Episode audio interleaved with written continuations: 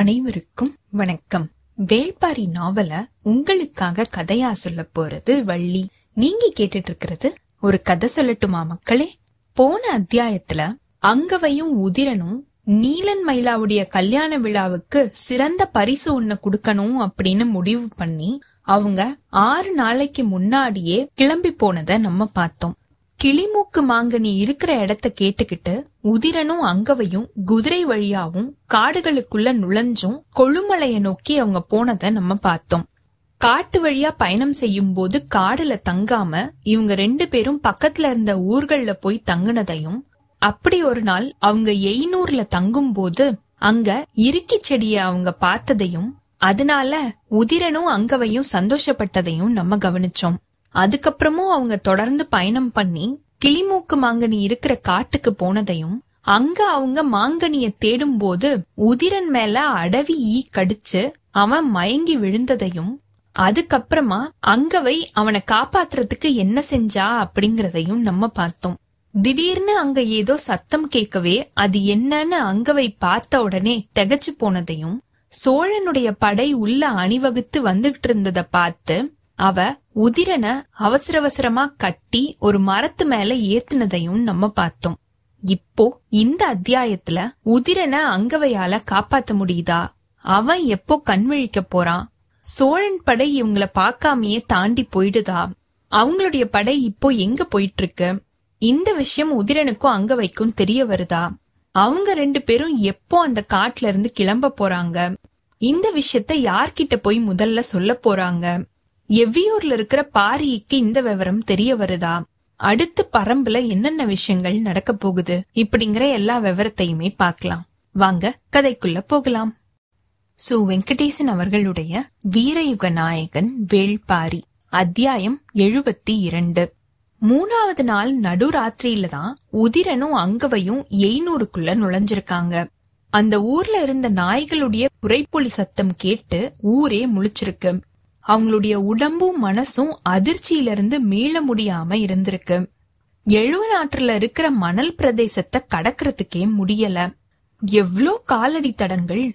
யானைகளுடையது எவ்வளவு, வில்வீரர்களுடையது எவ்வளவு, பரம்போட எதிரிகளை கொன்றளிக்க வேண்டியவங்களுடைய எண்ணிக்கைதான் எவ்வளவு.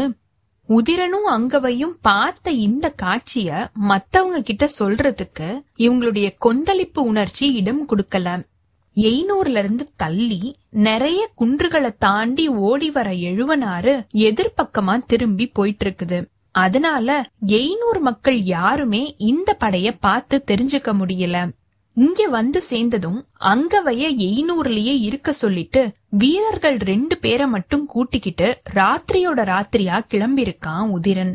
மலைப்பாதையில செங்குத்தான வழித்தடம் வழியா கோழியனூரை நோக்கி அவங்க மேல போயிட்டு இருந்திருக்காங்க. ராத்திரியில இந்த பாதையில போறது ஆபத்து அப்படின்னு ஊர்ல இருக்கிறவங்க நிறைய பேர் தடுத்தும் யாருடைய பேச்சையும் கேக்குற நிலைமையில உதிரன் இல்ல.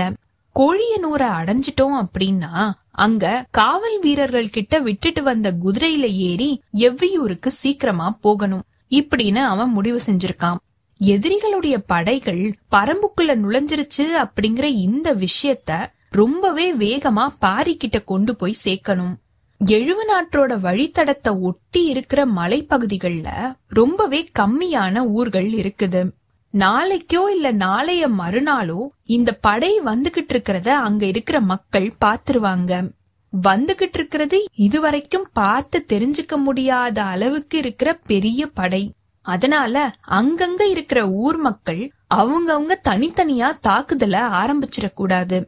நல்லா ஒருங்கிணைஞ்ச தாக்குதலாதான் அது இருக்கணும்.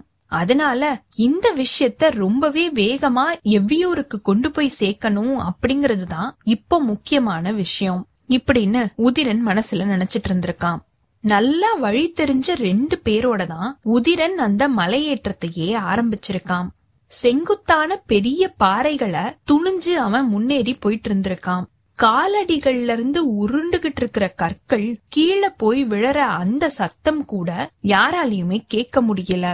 அந்த அளவுக்கு அந்த மலை சரிவு அவ்வளவு ஆழமோட இருந்திருக்கு. நிறைய இடங்கள்ல வேர்களையும் கொடிகளையும் பிடிச்சு மேல ஏற வேண்டியதா இருந்திருக்கு. வீரர்கள் 2 பேரும் உதிரனை கூட்டிக்கிட்டு போறதுல ரொம்பவே கவனத்தோட செயல்பட்டு இருக்காங்க. ஆனா உதிரன் வெறி பிடிச்சவன மாதிரி மேல ஏறிட்டு இருந்திருக்கான். எந்த ஒரு ஆபத்தையுமே பொருட்படுத்துறதுக்கு அவன் தயாராவே இல்ல. அங்கவையோட செயல் அவனை உலுக்கி போட்டிருக்கு. எவ்வளவு இக்கட்டான நிலையில தனி ஒருத்தியா இருந்து என்ன காப்பாத்திருக்கா. கடைசி வரைக்கும் நம்பிக்கையை இழக்காம செயல்பட்டிருக்கிற அவளுடைய துணிவு இணையில்லாதது. தன்னோட கால்களுக்கு கீழே எண்ணிலடங்காத எதிரிகள் நகர்ந்து போய்கிட்டு இருக்கும் போதும் பகலும் இரவும் ரொம்பவே கவனமா அவளையும் காத்து என்னையும் காப்பாத்திருக்கா. இவ்வளவு உறுதிப்பாட்டுக்கும் துணிவுக்கும் முன்னாடி நம்ம செய்யற எந்த ஒரு செயலுமே பொருட்டே கிடையாது இப்படின்னு உதிரனுக்கு தோணிருக்கு. 800 வீரர்கள் கொஞ்சம் தயக்கத்தோட தாண்டி போயிட்டு இருக்கிற இடங்களை உதிரன் பாஞ்சு கடந்து போயிருக்கான். அதிகாலையில கோழியனூரை வந்து சேர்ந்ததும் காவல் வீரர்கள் கிட்ட குதிரைய வாங்கிக்கிட்டு உதிரன் எவ்வியூரை நோக்கி வேகமா போயிருக்கான். பாஞ்சு போய்கிட்டு இருக்கிற குதிரையால இவனுடைய வேகத்துக்கு ஈடு கொடுக்கவே முடியல. 3 ஊர்கள்ல குதிரைய மாத்தி இவனுடைய பயணத்தை நிக்காம தொடர்ந்து போகணும் இப்படின்னு யோசிச்ச மாதிரியே பகல் ராத்திரி பாக்காம வேகமா விரைஞ்சு போயிருக்கான் உதிரன். அங்கவை சொன்ன ஒவ்வொரு சொல்லுமே இவனால நம்பவே முடியாததா இருந்திருக்கு. இவன் கண்முழிச்சு பாக்கும்போது பெரும்பாலான படைகள் தாண்டி போயிடுச்சு. பொழுது நீங்கி ரொம்ப நேரம் கழிச்சதுக்கு அப்புறமா தான் உதிரனுக்கு மயக்கம் தெளிஞ்சிருக்கு. மரத்தோட உச்சி கிளையில உட்கார்ந்திருக்கிற நிலைமையில கயிறால கட்டப்பட்டிருக்கிறது எதனால அப்படின்னு அவனுக்கு ரொம்ப நேரம் புரியாமையே இருந்திருக்கு. அவன் பேச ஆரம்பிக்கும் போது சத்தமா பேசாத அப்படின்னு எச்சரிக்கை செஞ்சிருக்கா அங்கவை. பொழுது மங்கி இருள் சூழ்ந்திருந்ததுனால அவனால கீழே நடக்கிறது என்ன அப்படின்னு புரிஞ்சுக்கவே முடியல. ரொம்ப நேரத்துக்கு அப்புறமா அதுவும் ரொம்பவே மெதுவான குரல்ல கீழே நகர்ந்து போயிட்டு இருக்கிற படைய பத்தி அங்கவை சொல்லிருக்கா. அப்படி சொல்லும் போதும் உதிரனுடைய கட்டுக்களை அவ அவிழ்க்கவே இல்ல. நிலைமைய புரிஞ்சுக்காம உணர்ச்சி வசப்பட்டு இவன் எந்த ஒரு விஷயத்தையும் செஞ்சிடக்கூடாது அப்படிங்கறதுல அவ ரொம்பவே தெளிவா இருந்திருக்கா. பரம்புக்குள்ள எதிரிங்க நுழைஞ்சிட்டாங்க அப்படிங்கறது தெரிஞ்சதுக்கு அப்புறமாவும் காவல் வீரன் ஒருத்தன் கதைய கேட்டுக்கிட்டு சும்மா இருக்க மாட்டான் அப்படிங்கறது அங்கவைக்கு தெரியும். ஆனா இப்போ இருக்கிற நிலைமை வேற விதமா இருக்குது. உதிரனுடைய மயக்கம் நீங்கின அந்த நொடியில இருந்தே அதிர்ச்சி மேல அதிர்ச்சிகளை சொல்லிக்கிட்டே இருந்திருக்கா அங்கவை. 70 நாத்துக்கு மேல நல்லா உயரத்துல இருந்து பார்த்ததுனாலையும் என்னறிவு அதாவது கணிதத்துல தேர்ந்தவளா இருந்ததுனாலையும் நகர்ந்து போயிட்டு இருக்கிற படைய பத்தின துல்லியமான கணக்க அங்கவையால சொல்ல முடிஞ்சிருக்கு. சொல்லிக்கிட்டே இருந்த அவளுடைய குரல் உதிரனுடைய காதை விட்டு அகல்றதுக்கு மறுத்திருக்கு. பரம்பு வீரனா இந்த படைய தடுக்கிறது தான் என்னுடைய முதல் வேலை. இங்க பக்கத்துல இருக்கிற எல்லா ஊர்களையுமே திரட்டி இந்த ராத்திரியிலேயே தாக்குதலை என்னால ஆரம்பிக்க முடியும். எதிரிகளை இந்த இடத்த விட்டு துளியும் நகராத அளவுக்கு என்னால செய்ய முடியும் இப்படின்னு ஆத்திரத்தோட உதிரன் சொல்லும் போது ரொம்பவே அமைதியா ஆனாலும் உறுதியான குரல்ல இவனுடைய எண்ணத்தை மறுத்திருக்கா அங்கவை. தந்தை, தேக்கன், முடியன் இப்படி யாருமே யோசிக்காத ஒரு திசை வழியா பரம்புக்குள்ள ஒரு பெரிய படை நுழைஞ்சிருக்கு. அப்படின்னா இதுக்கு பின்னாடி ஒரு விரிவான திட்டமிடல் இருக்கணும். சேரனும் பாண்டியனும் படையெடுப்பாங்க அப்படின்னு நம்ம எதிர்நோக்கி இருக்கிற இந்த சமயத்துல இவ்வளவு பெரிய படையோட சோழன் உள்ளுக்குள்ள எதுக்காக நுழைஞ்சிருக்கான்? அதுவும் 76 வழியா உள்ளுக்குள்ள எங்க போயிட்டு இருக்கான்? இது எல்லாமே விரிவான தன்மையோட நம்ம எதிர்கொள்ள வேண்டிய விஷயம். அதனால இந்த விஷயத்த உடனடியா எவ்வியூருக்கு கொண்டு போய் சேர்க்கிறது உன்னுடைய வேலை. அத மட்டும் நீ செய் அப்படின்னு அங்கவை சொல்லிருக்கா. எதிரிய பார்த்த உடனே குருதி கொப்பளிக்க சினத்தோட எந்திரிச்ச உதிரனை மடக்கி பிடிச்சு எவ்வியூரை நோக்கி அனுப்பி வச்சிருக்கா அங்கவை. விஷயத்த சொல்றதுக்கு வேற யாராவது கூட போகலாம், நான் எதிரிங்களை தொடர்ந்து போறதுதான் சரி இப்படின்னு உதிரன் திருப்பியும் வாதம் செய்யும் போது அங்கவை சொல்லிருக்கா. எதிர்பார்க்காத திசையிலிருந்தே இவ்வளவு பெரிய படை உள்ளுக்குள்ள நுழைஞ்சிருக்கு அப்படின்னா மத்த திசைகள்ல இருந்து எவ்வளவு பெரிய படைகள் உள்ளுக்குள்ள நுழைஞ்சிருக்குதோ அது எல்லாத்தையுமே எதிர்கொள்றதுக்கு யார் யாரு எங்க போகணும் அப்படிங்கிற எல்லாத்தையுமே பரம்பு தலைவன் தான் முடிவு செய்யணும். நீ எங்க இருந்து போர் செய்யணும் அப்படிங்கறத எவ்வியூருக்கு போய் கேட்டு தெரிஞ்சுக்கோ இப்படின்னு திடமான குரல்ல அங்கவை சொல்லிருக்கா. ஈட்டிய ஏந்தி பிடிச்சு 10,000 எதிரிகள் தன்னோட காலுக்கு கீழே போயிட்டு இருக்காங்க அப்படிங்கறது தெரிஞ்சிருந்தும் நடுங்காத அவளுடைய கால்களை விட ரொம்பவே உறுதியோட இருந்திருக்கு அங்கவையோட சொற்கள். பொழுது மங்கிக்கிட்டே இருக்கிற சாயங்கால வேளையில நாகைப்பச்சை வேலிய தாண்டி பாஞ்சு போயிருக்கு உதிரனுடைய குதிரை. மேல் மாடத்துல பாரி, தேக்கன், முடியன், காலம்பன் இவங்க எல்லாருமே தென் திசையில இருந்து கூழையன் அனுப்பி வச்சிருக்கிற செய்திய பத்தி ரொம்பவே தீவிரமா கலந்து ஆலோசனை செஞ்சிட்டு இருந்திருக்காங்க. தூரத்துல இருந்தே பாரியோட கண்களுக்கு உதிரனுடைய பாய்ச்சல் தெரிஞ்சிருக்கு. அங்கவை இல்லாம தனியா வந்துகிட்டு இருக்கிறவனுடைய வேகம் ஆபத்து ஒண்ணு வருது அப்படிங்கறத முன்னாடியே உணர வச்சிருக்கு. மேல் மாடத்துல இருந்து வேகமா எல்லாரும் கீழே இறங்கி வந்திருக்காங்க. 2 நாட்களா எந்த ஒரு உணவுமே இல்லாம அப்போ அப்ப குதிரைய மட்டும் மாத்தி வேகமா வந்து சேர்ந்திருக்கான் உதிரன். கிறங்கின மாதிரியே வந்து சேர்ந்தவன கொஞ்சம் இளைப்பார வைக்கிறதுக்கு தேக்கன் முயற்சி செஞ்சிருக்கான். ஆனா கொந்தளிச்சுகிட்டு இருக்கிற உணர்ச்சியோட இருந்த உதிரனால அவங்க குடுக்கிற நீராகாரத்தை வாங்கி குடிக்கவே முடியல. அவனுடைய பேச்சு ஒழுங்கில்லாத தன்மையோட வந்திருக்கு. முன்னாடியும் பின்னாடியுமா திணறி திணறி பேசியிருக்கான். அங்கவை இல்லாம உதிரன் மட்டும் வந்திருக்கான் அப்படிங்கிற விஷயம் ஆதினியை எட்டும் போது இதுவரைக்கும் இல்லாத பயத்தை அடைஞ்சிருக்கா அவ. மாளிகையை நோக்கி ஓடி வந்திருக்கா ஆதினி. அவ உள்ளுக்குள்ள நுழையும் போது அங்கவையோட கண்கள் வழியா நகர்ந்து போயிட்டு இருக்கிற யானை படையோட எண்ணிக்கைய சொல்லிக்கிட்டு இருந்திருக்கான் உதிரன்.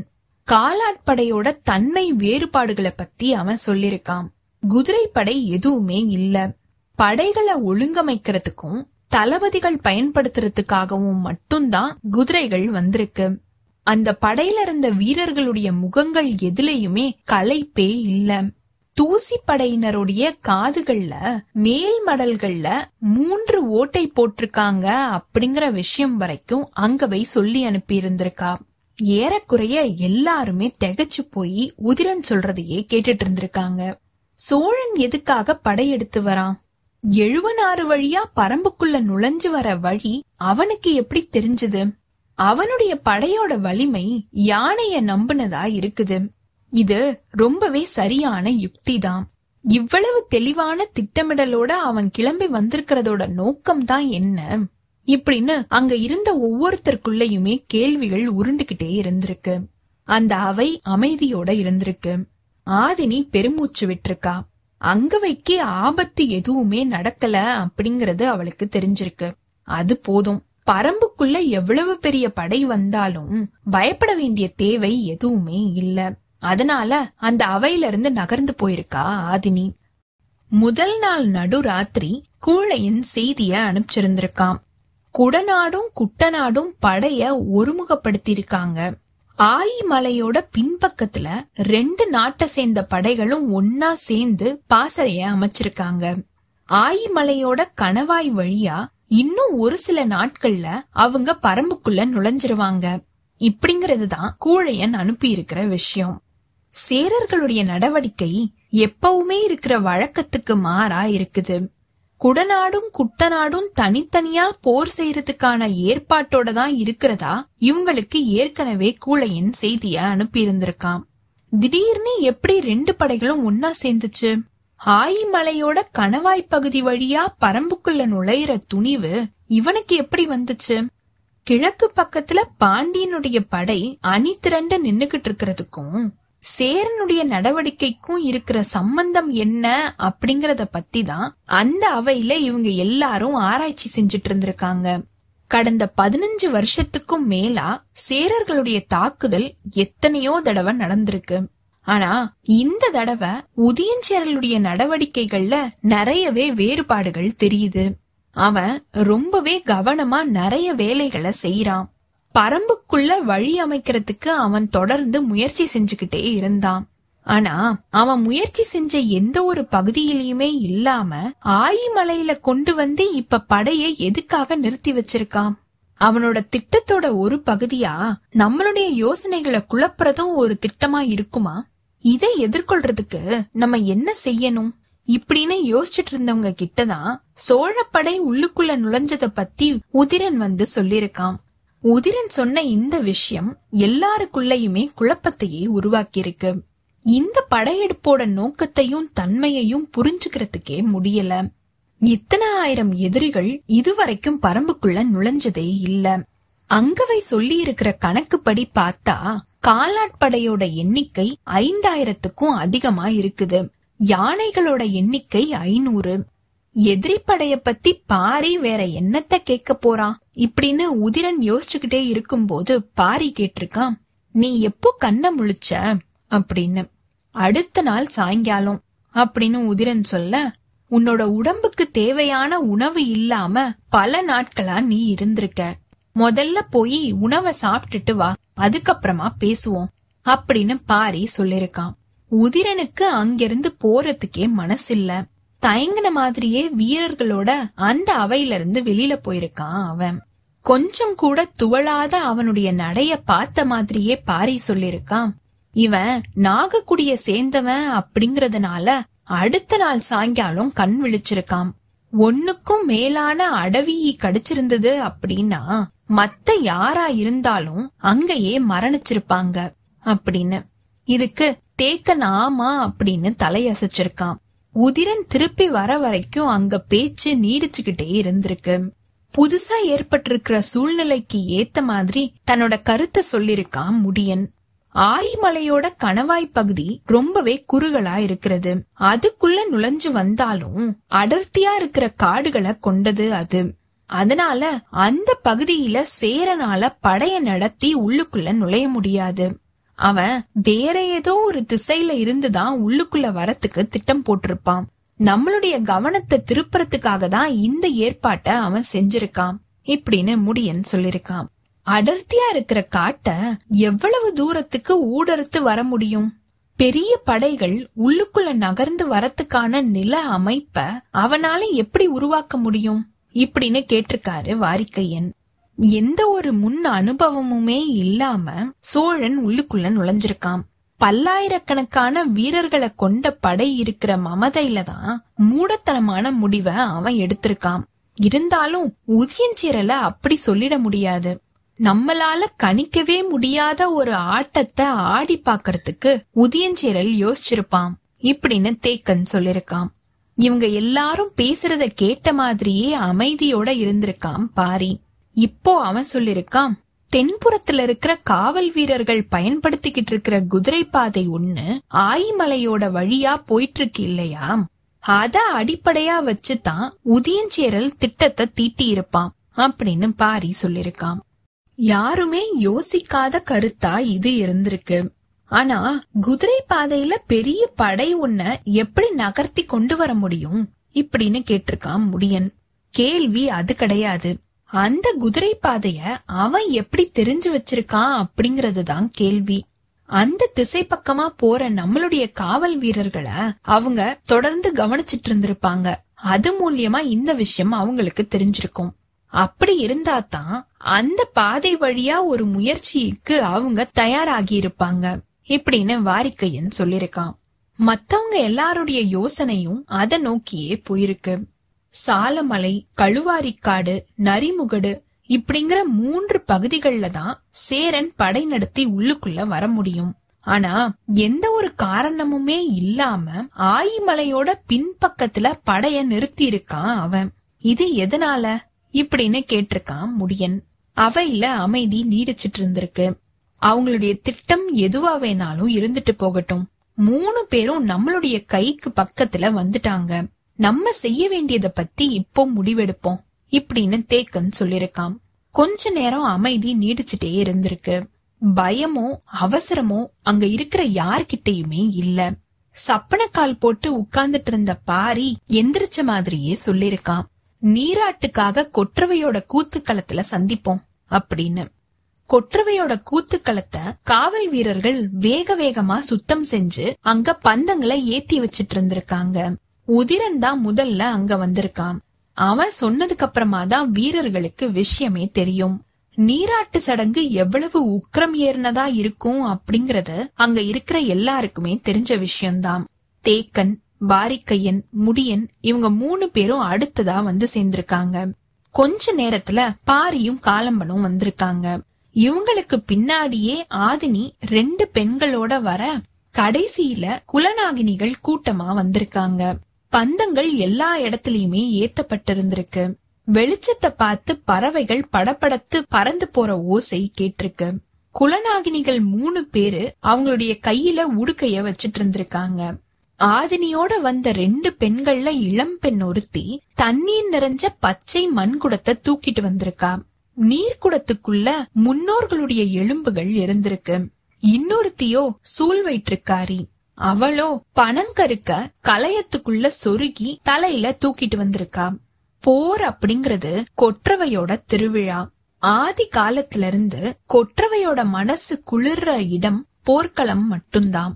சிதஞ்சிருக்கிற உடல்களும் சரிஞ்சு தொங்குற குடல்களும் தாடை வெட்டப்பட்டு பிளந்து கிடக்கிற முகங்களும் தான் இவளுக்கான படையல்.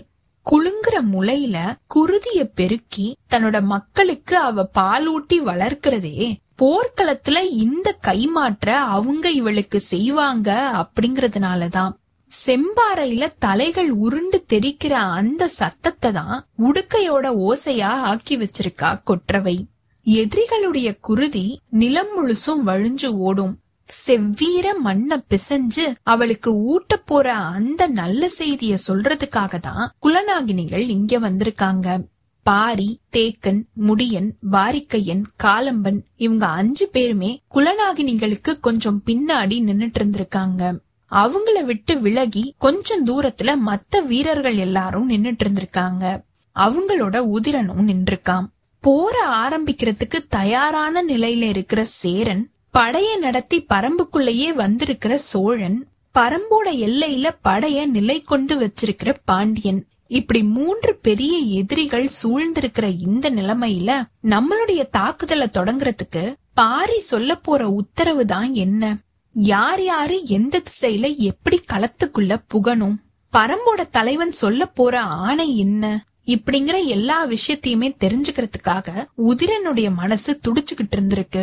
கூட்டத்தோட சத்தத்தையும் பந்தத்தோட வெளிச்சத்தையும் பார்த்து தேவவாக்கு விலங்கு தன்னோட குரலை எழுப்பி அவங்களுக்கான உத்தரவை கொடுத்திருக்கு. குலநாகினிகளும் ஆதினியும் சடங்குகளை வேகமா செஞ்சிட்டு இருந்திருக்காங்க. பண ஓலை கூடையில பழங்களையும் மத்த பொருட்களையும் கொண்டு வந்த குலநாகினி அது எல்லாத்தையுமே எடுத்து கீழே வைக்க ஆரம்பிச்சிருக்கா. உடல் முழுசும் தன்னோட இறக உதிர்த்த நீர் சேவல் ஒண்ணு கால்கள் கட்டப்பட்டிருக்கிற நிலைமையில அதுக்குள்ள இருந்திருக்கு. யானை முடியும் புலி மயிரையும் சேர்த்து பின்னப்பட்டிருக்கிற கயிறுனால நூலிக்கிழங்க அவங்க கட்டி வச்சிருக்காங்க.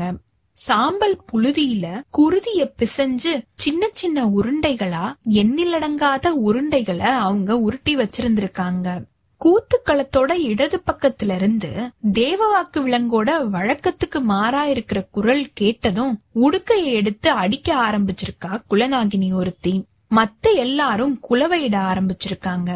உடுக்கையோட சத்தமும் குலவையோட சத்தமும் கூடிக்கிட்டே இருந்திருக்கு. குலநாகினிகள் நடுவுல நின்னுட்டு இருந்த ஆதினியையே உத்து பாத்துட்டு இருந்திருக்காங்க. அவளோ முடிச்சு வச்சிருந்த அவளுடைய தலைமுடி அவிழ மெதுவா சிரிச்ச மாதிரியே தோள்களை குலுக்கி ஆட ஆரம்பிச்சிருக்கா. உடுக்கையோட சத்தத்துக்கு ஏத்த மாதிரி அவளுடைய ஆட்டத்தோட வேகம் கூடிருக்கு. ரொம்பவே வேகமா அது வெறியாட்டமா மாறிருக்கு. நடுராத்திரியில உடம்பெல்லாம் கொதிப்போட துடிக்கிற ஆதினியோடைய ஆட்டம் குலநாகினிகளையே நடுங்க வைக்கிறதா இருந்திருக்கு. குலவையோசை இன்னும் அதிகமாய்கிட்டே இருந்திருக்கு. உடுக்கையோட ஓசை வெடிச்சு தெரிச்சிருக்கு. குலநாகினிகள் 3 பேரு ஆதினிக்கு முன்னாடி மண்டியிட்டு உடுக்கைய அடிச்சிருக்காங்க. அவங்களுடைய கண்கள்ல இருந்து கண்ணீர் தாரை தாரையா இறங்கிக்கிட்டு இருந்திருக்கு. ஆதினியோட ஆவேசம் இன்னும் அதிகமாய்கிட்டே இருந்திருக்கு. உடுக்கையோடைய ஓசை நரம்புகளை முறுக்கி சுழற்றி இருக்கு. மத்த குலநாகினிகள் எல்லாரும் ஆதினியுடைய தோள்களை பிடிச்சு அமுக்கி உட்கார வைக்கிறதுக்கு முயற்சி செஞ்சிருக்காங்க. குலவை ஓசைக்கு ஏத்த மாதிரி குலநாகினிகளுடைய சடங்கு தீவிரம் அடைஞ்ச மாதிரியே இருந்திருக்கு. பற்களை நர நரன்னு கடிச்ச மாதிரியே அவளை பிடிச்சிட்டு இருக்கிறவங்கள உலுக்கி எடுத்திருக்கா ஆதினி. கிட்டக்க நெருங்க முடியாத பரம்போட தலைவிய குலநாகினிகள் எல்லாரும் சேர்ந்து அவளுடைய தோலை பிடிச்சு அமுக்கிருக்காங்க. உடுக்கை ஓசையும் குலவை சத்தமும் பறவைகளுடைய கத்தலும் சேர்ந்து அந்த கூத்துக்களமே உருமாறிக்கிட்டு இருக்கும் போது பெரிய குரல் எடுத்து ஆதினி கத்திருக்கா. அது வரைக்கும் சாஞ்சு கிடந்த நீர் சேவல் எந்திரிச்சு நின்னு அதோட தலைய சிலுப்பி கூவிருக்கு. அத பார்த்த உடனே பாஞ்சு போன மூத்த குலநாகினி இறகு உதிர்த்திருக்கிற நீர் சேவலை எடுத்து ஆவேசமா கத்துன மாதிரியே அதோட தலைய முறுக்கி அத்து எடுத்திருக்காம். குலவை ஓசை உச்சிக்கு போயிருக்கு. வலது கையில இருந்த நீர் சேவலுடைய தலைய இடது பக்கமாவும் இடது கையில இருந்த நீர் சேவலுடைய உடம்ப வலது பக்கமாவும் வீசி எறிஞ்சிருக்கா மூத்த குலநாகினி. குலவை ஓசையும் உடுக்கை ஓசையும் காட்ட மிரட்டிருக்கு.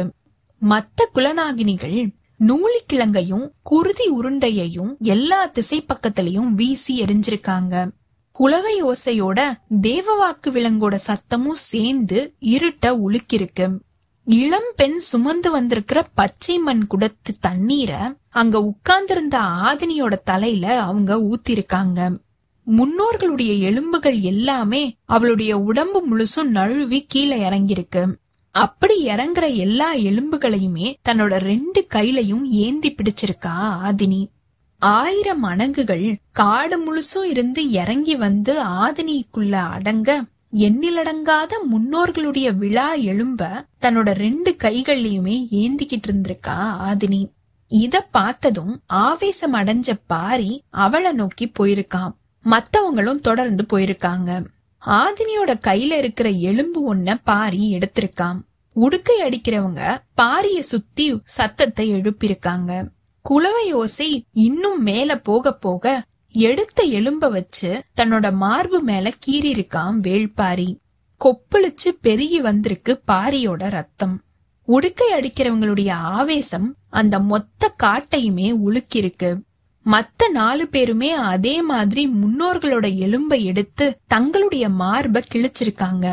திக்கு 8 இருந்துமே தேவவாக்கு விலங்குடைய குரல் எதிரொலிச்சுக்கிட்டே இருக்க சூழ்வயிற்றுக்காரி தன்னோட தலையில சுமந்து வந்திருக்கிற அந்த களையத்தோட பாரிக்கு முன்னாடி மண்டியிட்டு உட்கார்ந்திருக்கா.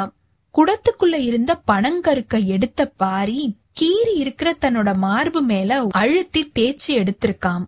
மேல இருக்கிற சதை பனங்கருக்கோட சேர்த்து பிச்சுக்கிட்டு வந்திருக்கு. குலவை சத்தமும் உடுக்கை சத்தமும் பறவைகளுடைய கத்தலும் விலங்குகளுடைய கதறலும் ஒன்னா சேர இவங்க 5 பேரோட மார்பு குருதிய பனங்கருக்குகள் வாங்கிக்கிச்சு.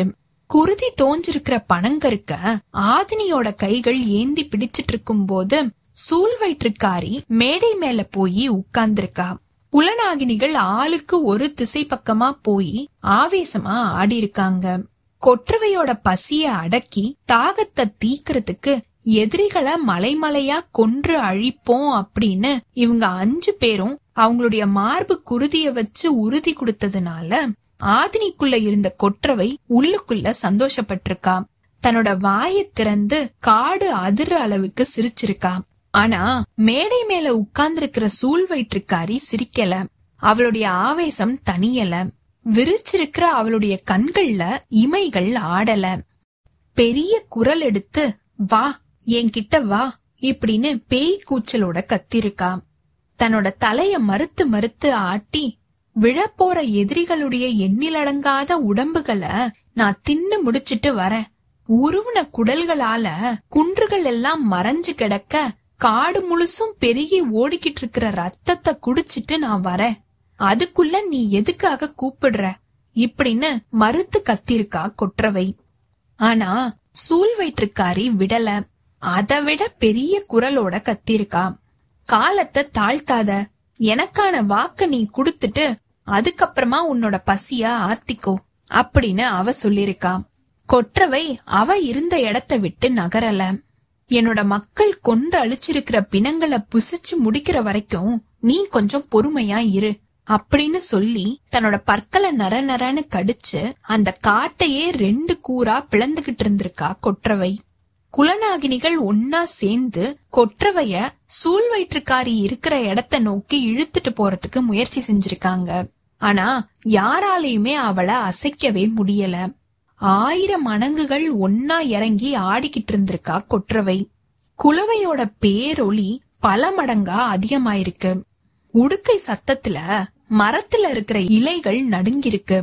குலநாகினிகள் எல்லாருமே சேர்ந்து பெரிய ஆவேசத்தோட அங்க உட்கார்ந்திருந்தவளை தூக்கி மேடை மேல இருக்கிற சூழ் வயிற்றுக்காரிய நோக்கி நகர்த்திக்கிட்டு போக முயற்சி செஞ்சிருக்காங்க. சூழ் வயிற்றுக்காரியோட கண்கள்ல நீர் வழிஞ்சுகிட்டு இருந்திருக்கு. ஆனா கொற்றவை தன்னை நோக்கி வரத்துக்கு ஆரம்பிச்சதும் அவளுடைய முகத்துல சிரிப்பு படர ஆரம்பிச்சிருக்கு. குலநாகினிகள் அவங்களுடைய வலு இருக்கிற வரைக்கும் நகர்த்தி பார்த்திருக்காங்க. அங்க உட்கார்ந்திருக்கிறவ ஆதினி கிடையாது, கொற்றவை. அவ்வளவு சுலபத்துல அவளை நகர்த்திட முடியாது. திருப்பியும் திருப்பியும் சத்தத்தை எழுப்பி உடுக்கைய அடிச்சு பெரிய குரலால கத்துன மாதிரியே கொற்றவைய முன்னாடி நகர்த்திக்கிட்டு இருந்திருக்காங்க. மலை மாதிரி குவிஞ்சுகிட்டு இருக்கிற பிணங்களுடைய குருதி வாடைய தன்னோட உள் மூக்குல நுகர்ந்த மாதிரியே கொஞ்சம் சந்தோஷத்தோட அங்கிருந்து எந்திரிச்சிருக்கா கொற்றவை. அவ எந்திரிச்ச அந்த நொடி குலநாகினிகள் எல்லாரும் முழு ஆவேசத்தோட அவளை மேடைய நோக்கி நகர்த்தி இருக்காங்க. மேடையில உட்கார்ந்திருந்த சூழ் வயிற்றுக்காரிக்கு பக்கத்துல போய் அவளுடைய நிறை சூழல கைய வச்சிருக்கா கொற்றவை. காடு நடுங்குற சத்தம் இருளை கிழிச்சுக்கிட்டு கேட்டிருக்கு. நிறை சூளுக்குள்ள இருக்கிற இந்த புது உயிருக்கு இந்த மண்ணை நான் காப்பாத்தி கொடுப்பேன் இப்படின்னு கொற்றவை கொடுத்த அந்த வாக்கு காட்டுல இருக்கிற எல்லா உயிரினங்களுடைய காதுகள்ல எதிரொலிச்சிருக்கு. எதிரிகளை கொன்னு அழிப்போம் அப்படின்றதுக்கான சூளுரையும் குருதிய குடிக்கிறதுக்காக துடிச்சு எந்திரிக்கிற ஆவேசமுமே தான் இந்த சடங்கோட உச்சம். ஆந்தையோட வட்டமா இருக்கிற விழி நடுக்குற்ற அந்த நொடியில இருளும் மழையும் ஒன்னா சேர்ந்து உணர்ற மாதிரி காடே அதிர கத்திருக்கான் வேள்பாரி. கொற்றவையுடைய பசிய தீக்கிறதுக்கு எதிரிகளுடைய பிணங்களை மலை மாதிரி குவிப்போம், பரம்பு முழுசுமே வேந்தர் படைகள் சிந்த போற ரத்தத்தை விட்டு ஈக்கள் நகராம நிலை கொள்ளட்டும், சேரனுடைய படைய அழிச்சு ஒழிக்கிற வேலைய தேக்கனும் கூழையனும் உதிரனும் செய்யட்டும், கிழக்கு திசையில நிலை கொண்டிருக்கிற பாண்டியனுடைய படைய கருவறுக்கிற வேலைய முடியனும் காலம்பனும் நீலனும் செய்யட்டும், எழுவ நாற்றோட மணலுக்குள்ள சோழப்படைய புதைச்சு ஒழிக்க நான் கிளம்புறேன்.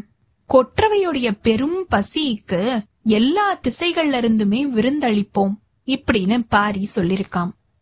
இத்தோட இந்த அத்தியாயம் நிறைவு பெற்றதுங்க. அடுத்த அத்தியாயத்துல பாரி சொன்ன மாதிரியே எல்லாரும் அந்தந்த திசைக்கு போயிடுறாங்களாம். இவங்க எல்லாருக்குமே யாரு ஒரே இடத்துல இருந்து உதவி செய்ய போறா, வீரர்கள் எல்லாரையும் யாரு பிரிச்சு ஒவ்வொரு பக்கமா அனுப்ப போறாங்க, பரம்பு நாட்டுல இருக்கிறவங்க போற முதல்ல தொடங்க போறாங்களா இல்ல சேரன் சோழன் பாண்டியன் இவங்கள்ல இருந்து யாராவது போற ஆரம்பிக்க போறாங்களா, மூவேந்தர்களும் பரம்புக்குள்ள படையெடுத்து வந்திருக்கிற விஷயம் மத்த எல்லாருக்குமே தெரிஞ்சிருக்குதாம், பரம்புல போர் எப்படி நடக்க போகுது இப்படிங்கிற எல்லா விவரத்தையுமே பார்க்கலாம். உங்களுக்கு இந்த எபிசோட் பிடிச்சிருந்ததுன்னா லைக் பண்ணுங்க, உங்க ஃப்ரெண்ட்ஸ் எல்லாருக்கும் ஷேர் பண்ணுங்க. கண்டினியூவஸா எங்களுக்கு உங்க சப்போர்ட் கொடுத்துட்டே இருங்க. எங்களோட சேனல்ல சப்ஸ்கிரைப் பண்ணுங்க, ஃபாலோ பண்ணுங்க. அடுத்த அத்தியாயத்துக்காக காத்திருங்க. அனைவருக்கும் நன்றி, வணக்கம்.